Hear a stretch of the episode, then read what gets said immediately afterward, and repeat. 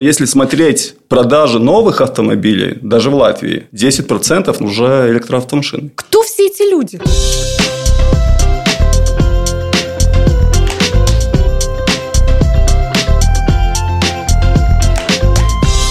Всем привет! Меня зовут Ольга Петрова, и вы слушаете мой подкаст «Отчаянный оптимист». Как выжить в мире, где все очень дорого. Герои делятся опытом, а эксперты – полезными советами. Присоединяйтесь.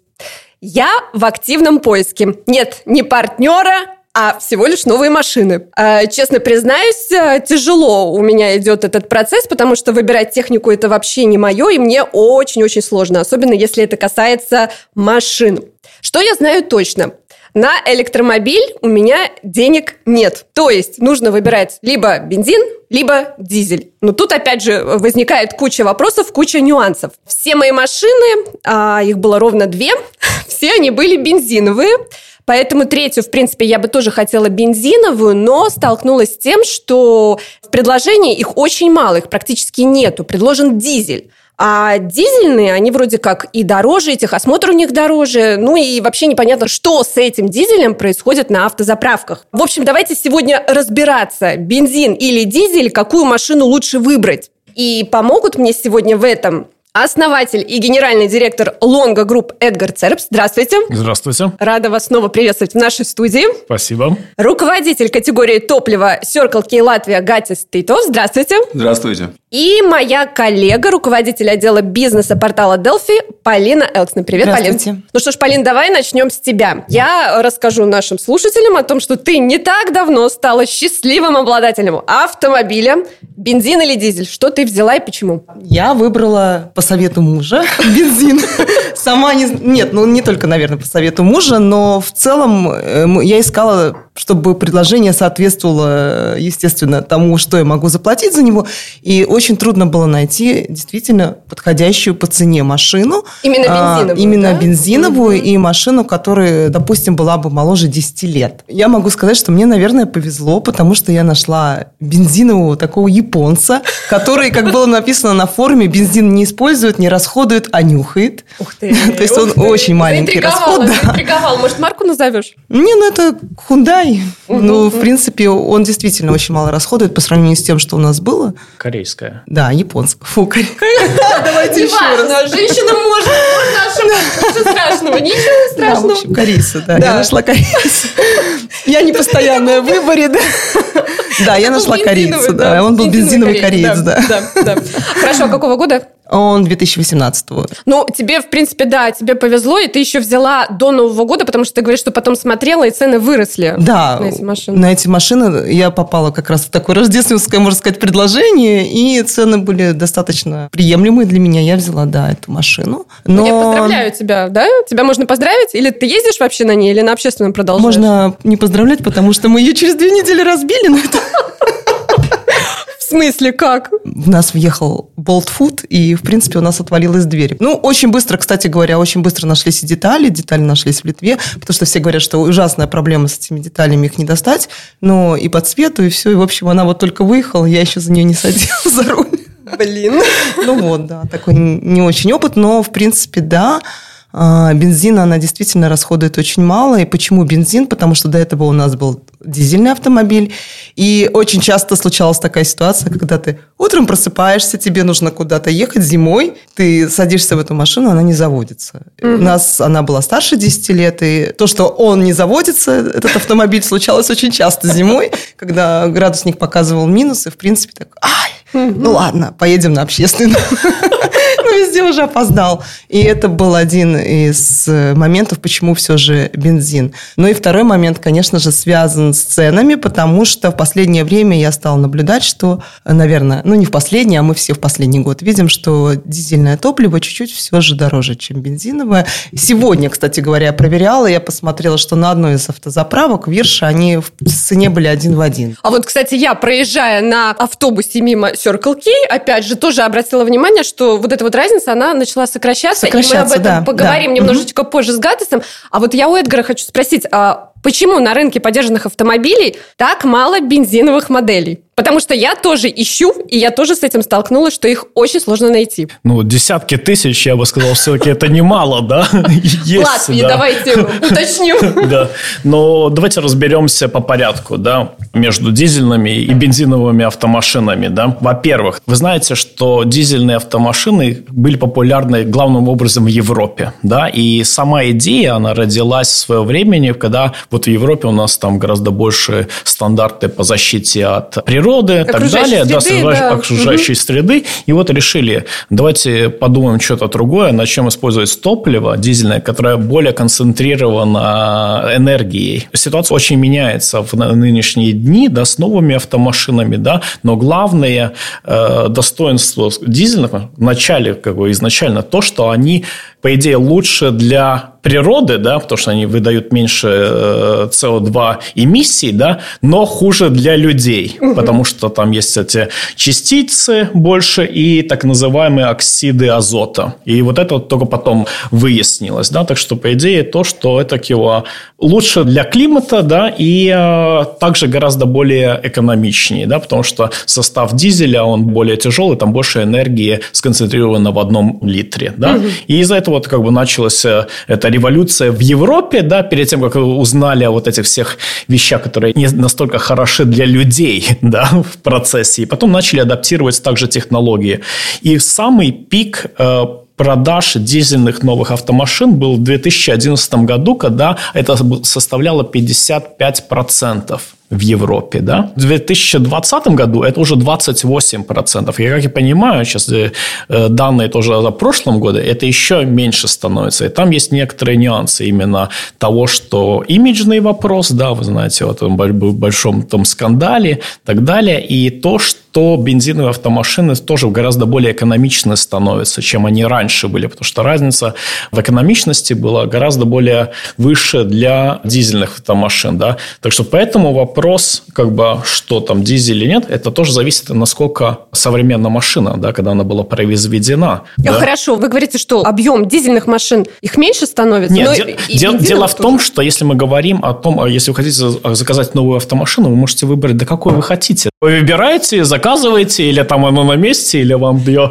Э, это приг... понятно, интересуют да. поддержанные, да. Это, поэтому и дело в том, что изменения, которые в Европе, потому что, вы понимаете, машину можно перевести с одной стороны в другую и так далее, это не недвижимость, да, она таки, довольно-таки ликвидная там, э, вещь, которая, которую можно транспортировать, да, и даже своим ходом, можно, можно так сказать. И дело в том, что вот производство самое большое покупка, потому что, чтобы было поддержано, потому что кому-то надо было ее купить перед тем, правильно, да, и, значит, самое большинство их этих продаж производились буквально 11 лет назад. И получается так, что за последние года в очень многих странах э, Европейского Союза изменилось законодательство о налогах на дизельных. Именно потому, что знаете, в Латвии у нас очень такая хорошая ситуация, потому что у нас довольно-таки мало людей на квадратный километр. Да? Там в Нидерландах 20 раз больше людей живут, или там, 10 раз больше на территории, которая в два раза меньше. Больше. Да.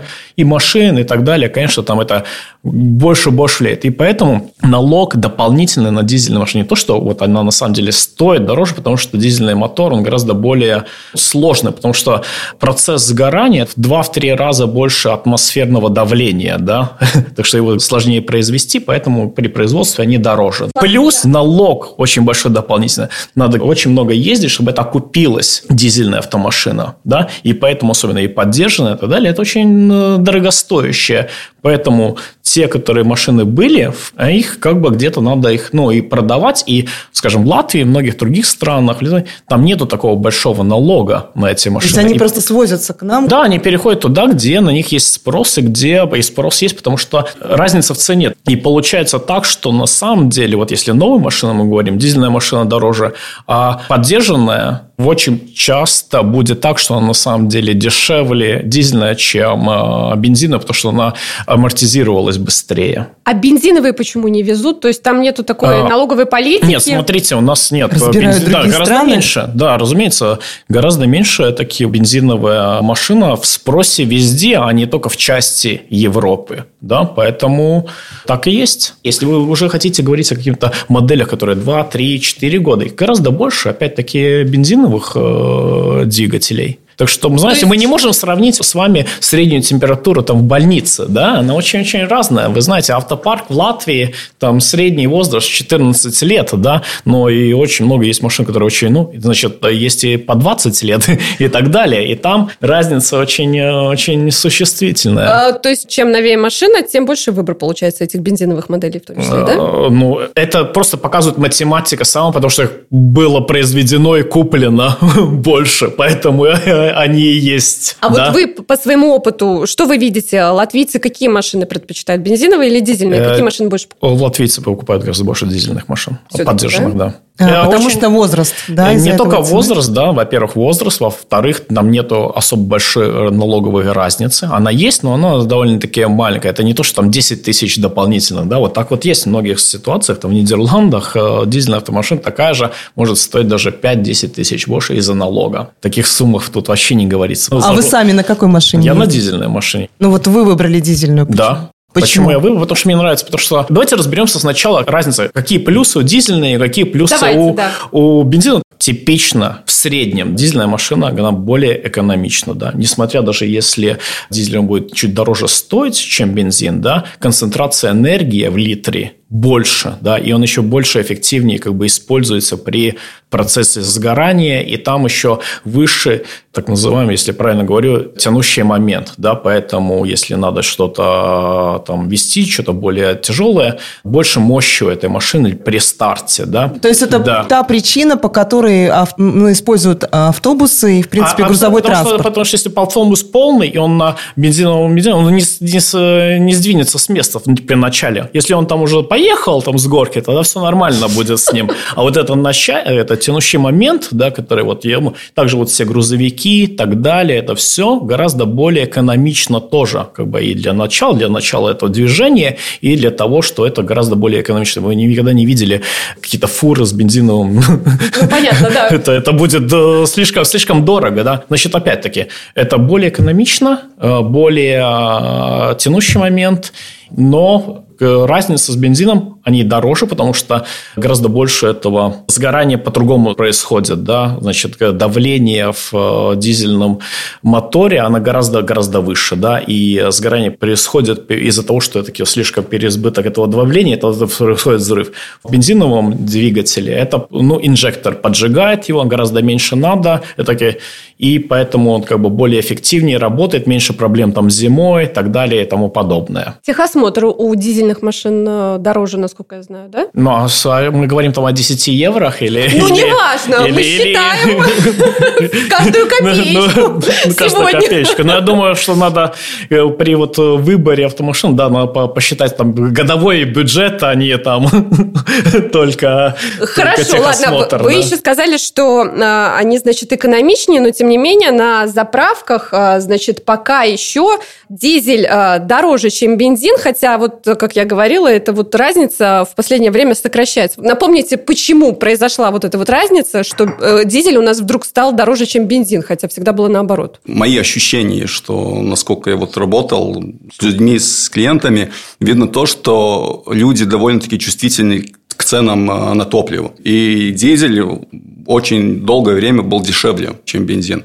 И, как уже говорили, этот расход э, тоже меньше. То бишь, они более смотрят на экономический фактор. Расход меньше, цена меньше, ничего, что, что стоит дороже, я все равно беру, скорее всего, кредит или лизинг или так далее, я лучше тогда буду меньше платить каждый месяц за топливо и так далее. И это как бы типичная ситуация была в мире. То, что случилось с, с прошлого года марта, это изменило всю ситуацию кардинально. И из-за этого запрета, и не только запрета, из-за того, что все компании хотят устраниться с российской, с государством как таковым, они больше не покупают нефть с России, они больше не импортируют дизель с России. И это порождает спрос на дизель в других маркетах, в других рынках, и это закон экономики. Если больше спрос, тогда больше цена растет.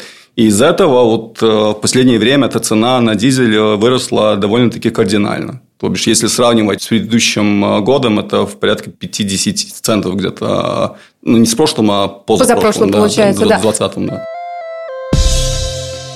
Но вот сейчас эта разница начинает опять уменьшаться. Почему она уменьшается? И может ли эта пропорция вновь вернуться на тот уровень, когда бензин будет у нас э, снова дороже? Для начала скажу, что топливные биржи, они очень динамичны. То бишь, э, цена на топливо Э, если привести на цену в литр, она в течение одного дня может измениться в рамках 10 центов. Сегодня на 10 центов дешевле, а завтра уже на 10 центов дороже. Но это реальность. Клиенты угу. были бы в шоке, скорее всего, из таких изменений каждый день. Да? Но в последнее время эта э, разница уменьшается, потому что все ожидали, что с запрета с 5 февраля будут расти цены. Но то, что реально происходило, все бочки мира были заполнены дизелем уже до того, потому что все боялись этого роста цен, потому что все закупались уже довольно-таки раньше.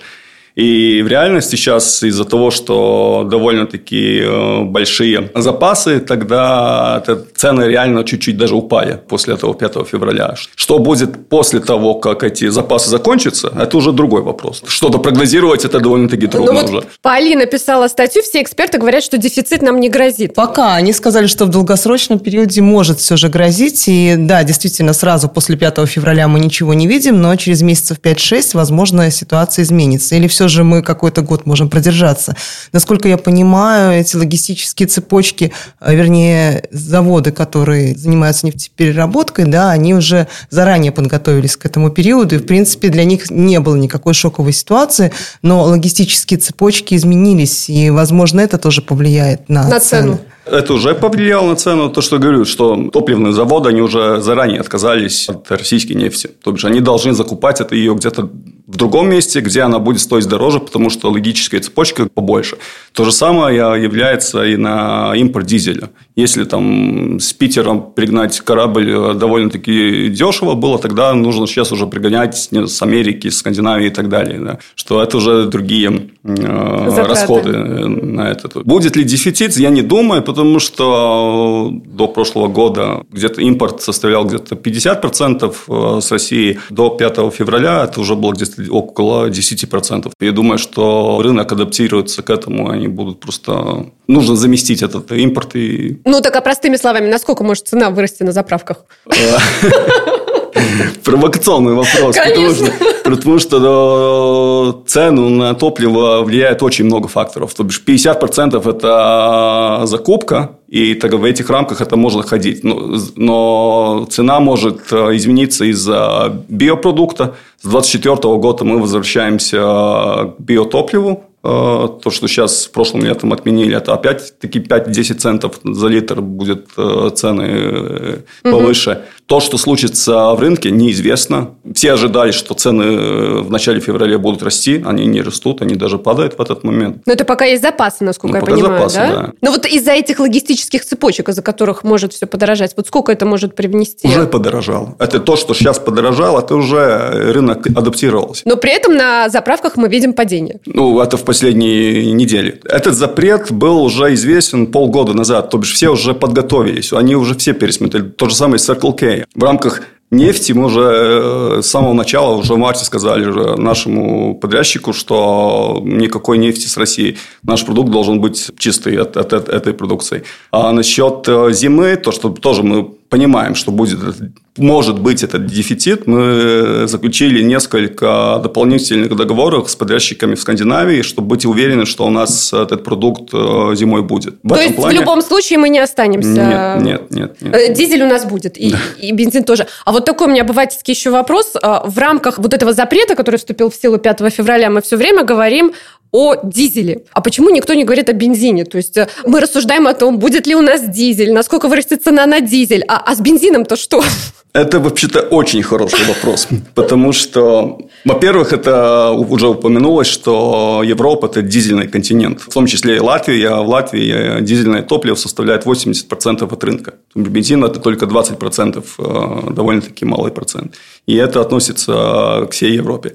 Другой фактор – это то, что с одного барреля нефти можно производить приблизительно 70 литров бензина и 40 литров дизеля только. Эта пропорция может меняться, там есть некоторые химические процессы, которые можно еще дополнительно сделать, но приблизительно в производстве бензин всегда будет больше, чем дизель. это получается то, что бензин всегда будет достаточно. И всегда вот вопрос, э, хватит И дешевле дизель, получается, да? Да, да, да, именно. Ну, да, да, да. У меня есть вопрос. Вот по объемам проданного топлива вы вообще видите какую-то тенденцию, что, допустим, от дизеля стали отказываться в пользу бензина или, наоборот, больше стало или меньше потребителей топлива? То есть люди пересаживаются, может быть, вообще на велосипеды? Или не меня... за год не поменялось ничего? Трудно сказать, потому что машины становятся тоже более экономичный. Это тоже снижает расход на топливо, продажу топлива но в том числе бизнес развивается, и это э, подразумевает больше топлива потраченного.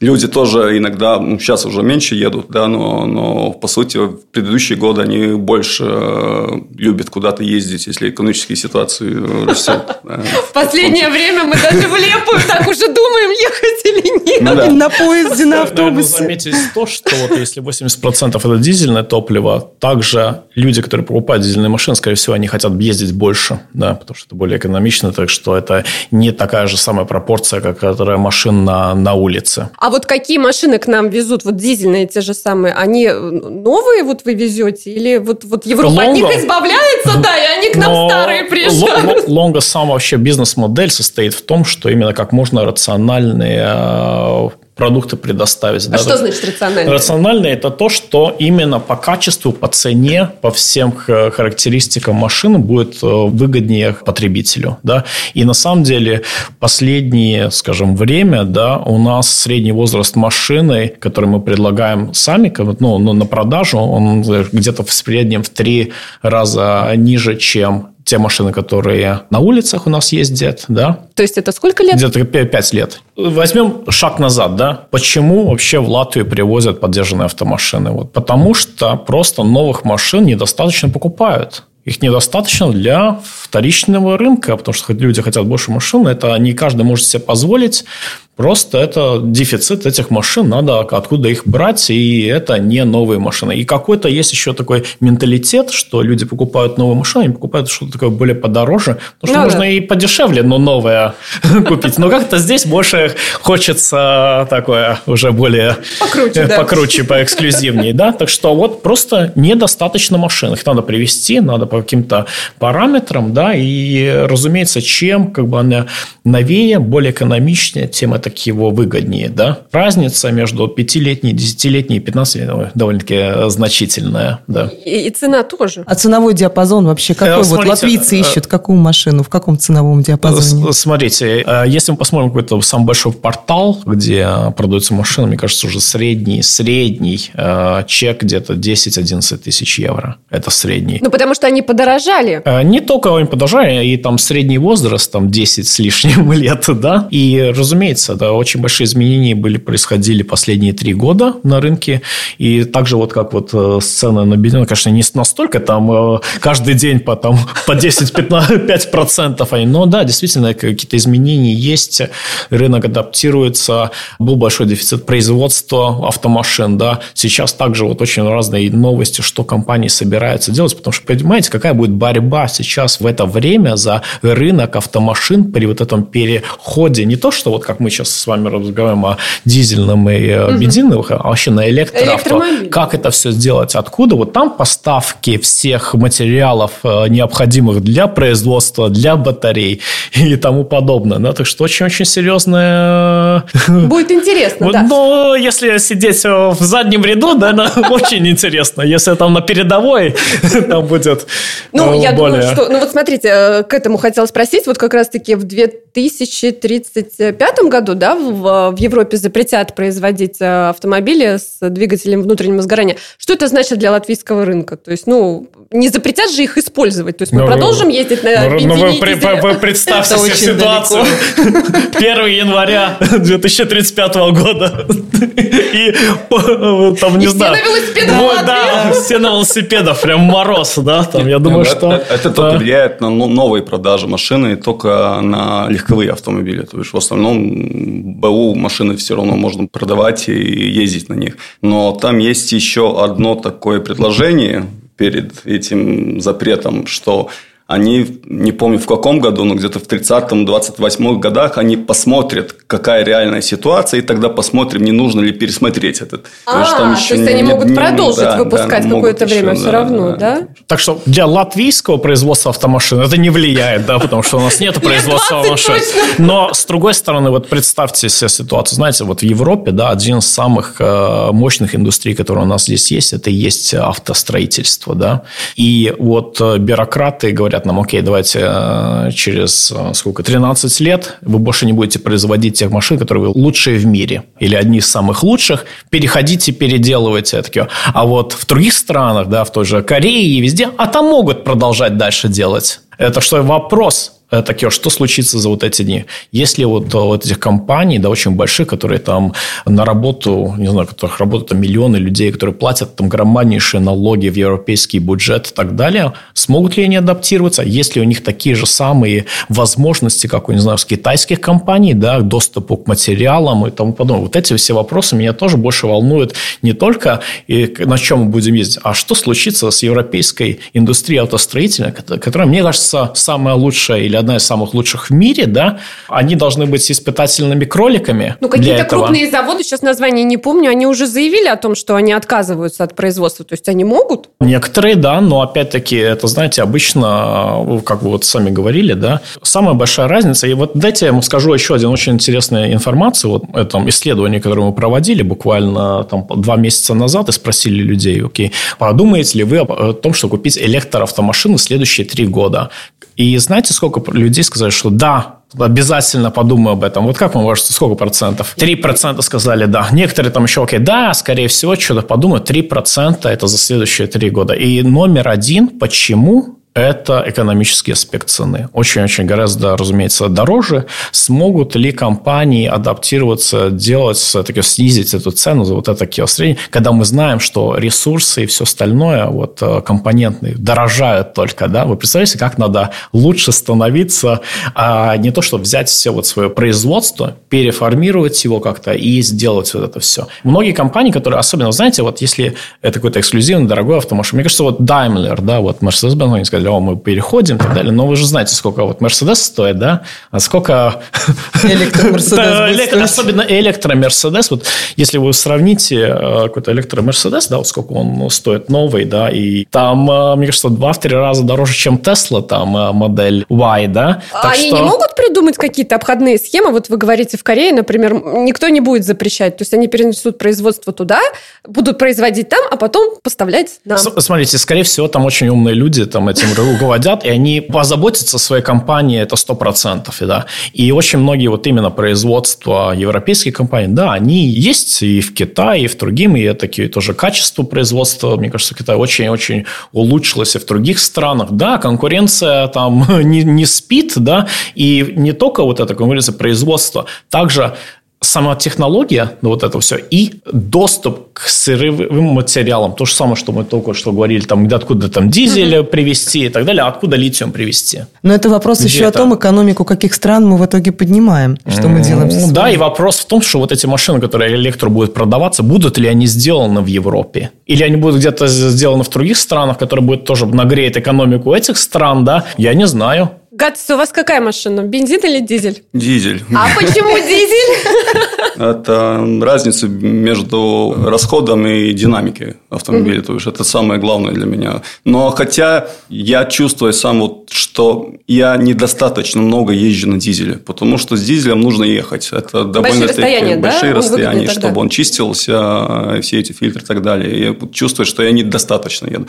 Я раз в неделю езжу с э, большой круг делаю, чтобы доехать до дома, чтобы быть уверенным, что с двигателем все хорошо. А, вот так. А если тебе нужна машина, в принципе, ездить по городу, то это бензин? Электромашина, скорее всего. Если ты живешь в пригороде, у тебя есть возможность, где его заряжать, тогда для города только электроавтомобиль. Это вопрос цены, конечно же. Но одну вещь хочу упомянуть насчет... Э, не надо бояться, что вот эти машины на этот момент только большие, э, дорогие и так далее, Мерседесы и так далее. Когда-то, давным-давно, впервые АБС-система тормозная появилась только на S-классе Мерседесе. Сейчас это нормальная стандартная экипировка любой машины. И то же самое, я думаю, в какое-то время случится с электромашинами. Это просто должно пройти некоторое время. Лет 20 так. Лет 20 так.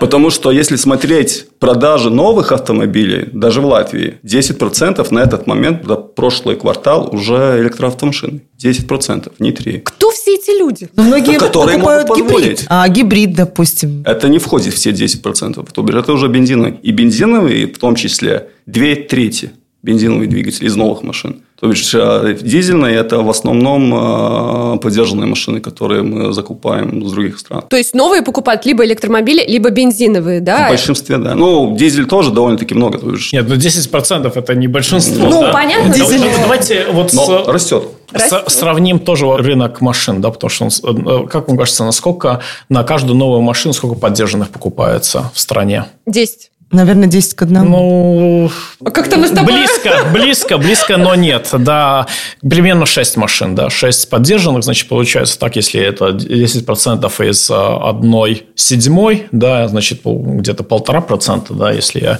или 2% это вот продажа, которых новые машины, которые поступают, это электроавтомашины, да, значит, мы еще настолько далеко, 2% или там полтора, это еще, ну, серьезно мы, чтобы заместить весь автопарк, и это только те, которые новые подходят, это же не влияет на то, что э, автопарк, который существует на данный момент, да, который на, на дорогах. Слушайте, а в Литве и в Эстонии какая ситуация? Может, мне там поискать бензиновую машину?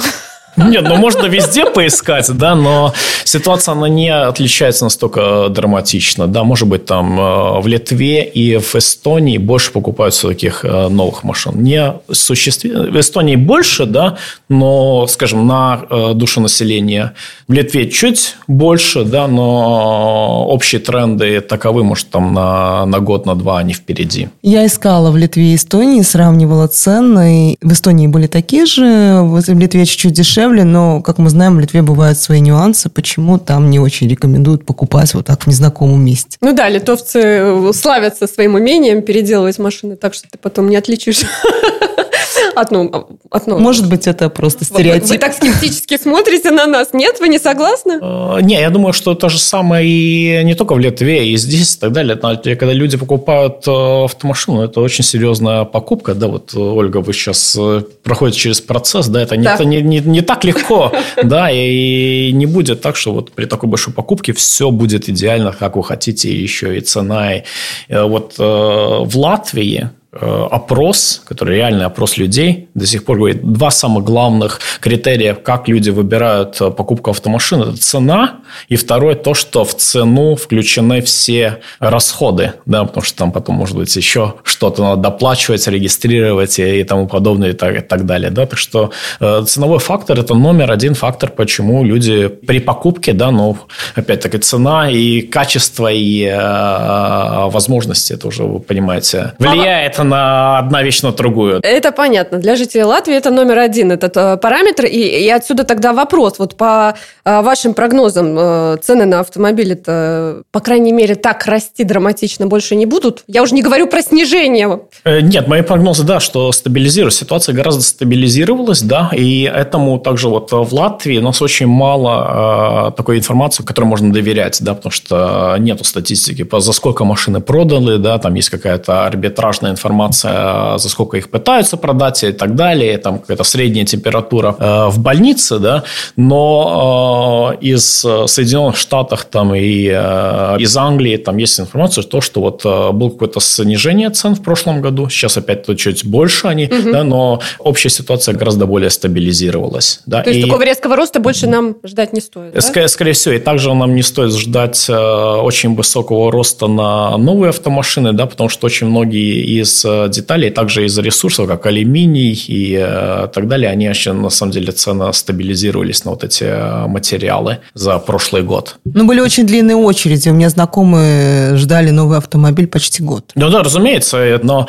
одна из вещей была то, что вот мы также знаем и в строительстве, и везде был серьезный дефицит каких-то составляющих, да, особенно там металлов и так далее. Это уже весь рынок там более более успокоился, да. И, скорее всего, это не будет такой фактор, который которые вот эти компании, которые производят автомашины, будут их еще больше ну, нагнетать ситуацию, да. Ну, то есть в этом году цены у нас не будут так драматично расти, и дефицита машин тоже не будет такого большого? Смотрите, чтобы дефицит машин, этот, э, их надо произвести. Понятно, да. да. Их надо, ну, вы говорите, стабилизировалась ситуация. Чтобы кто-то пересел из старых в новые, да? Да, да, именно. Или вообще закупил их и так далее, потому что, ну, как бы люди ездят столько же, если даже не больше, а производство было занижено последние три года, да. Так что если даже это и оно возобновится, и там надо будет еще пару лет, чтобы компенсировать то, что случилось перед тем. Ну, то есть подождать надо будет. Да, но я думаю, что, скорее всего, сейчас уже довольно-таки стабильная ситуация и по ценам, и по предложению автомашин, их новых и поддержанных. Агат, я не могу не задать вопрос про вашу акцию, которая была проведена в декабре, которая вызвала большой ажиотаж среди ваших конкурентов, среди всех э, автовладельцев, когда вы резко снизили цены. Почему вы так решили сделать и будете ли делать так в дальнейшем? Ну, хотелось сделать подарок перед Рождеством нашим клиентам, конечно же. Создали такие пробки большие на улицах. Ну, в пробке не у нас были. У нас все, все было регулировали. Э, ну, вы довольны результатами? Получилось? Да, конечно. Ажиотаж был большой. Даже не ожидали такого. И, конечно, продажи тоже были э, высокие. И отзывы от клиентов были очень хорошие. Конечно же, спрашивают, когда будут еще. Вот, конечно, может, на 8 марта или еще какие-то у нас праздники, значит, на Пасху. Все, это все зависит от того, какая будет ситуация в рынке. В основном от этого многое зависит. А знаете, вы сказали, отзывы были хорошие, скажем, будем честны, отзывы были разные, потому что пробки были, общественный транспорт опаздывал и так далее. Но вот еще какие отзывы были. Раз автозаправка может так понизить цены, почему у нас каждый день такая высокая цена на топливо на заправках? То есть это большая такая, получается, наценка, то есть они столько зарабатывают на нас, на автоводителях. Не совсем так. Можем ли мы позволить? Можем позволить. Заработаем ли много? Вряд ли. Но это, на самом деле, хороший вопрос. Вот вы, знаете, меня тоже очень эта тема интересует, да, и в этом году вот недавно вышли э, финансовые результаты больш, самых больших компаний, э, производителей энергии, и это рекордные рекордные, самые высокие показатели прибыли, да. прибыли угу. там в десятках миллиардов просто долларов. Да? И просто мне интересно, да, знаете, как бы такая плохая ситуация для всех, все цены, потому что там это, знаете, а вот как, вот там British Petroleum, как там Shell, так далее, там десятки миллиардов рекордные показатели, не то, что просто э, потребление, а прибыли, чистой прибыли. И что вас интересует, как они заработали? Нет, да? ну я знаю, как они заработали, очень я думаю, что много думать не надо. Просто это очень много показывает да? про кризис. Да? Ну, вот... И поэтому, смотрите, да. вот сейчас вот именно говорят, также вот в Европейском э, парламенте, дополнительный налог на вот эти компании, потому что кто-то очень хорошо заработал на том, что была кризисная ситуация в энергетическом рынке и так далее. Почему кто-то должен вынести, положить в карман десятки, даже не сотни миллиардов евро? Представляете, сотни миллиардов евро – это как 20-30 латвийских бюджетов. Вот почему вот не взять и этим, потому что, ну, почему не взять и дополнительный налог положить, чтобы мы могли бы это все, потому что э, многие государства платили всякие субсидии из наших с вашими налогами, чтобы это компенсировать, а вот энергетические компании э, принесли себе домой э, сотни миллиардов Торговцы прибыли. топливом тоже? Но это я еще не смотрел. Положили в карман себе большие прибыли. А как у вас отличаются показатели оборота прибыли, допустим, за 2021 и 2022 год? Ну, один 20, был пандемийный, 22 другой... еще не закончил этот э, годовой отчет. Не только топливо влияет на эти результаты. Тоже довольно большая часть у нас идет тоже convenience шопа э, с продаж э, кофе да, и, да, и еды да. тоже. Но там видно, я не думаю, что там будет большие разницы. Не миллиарды.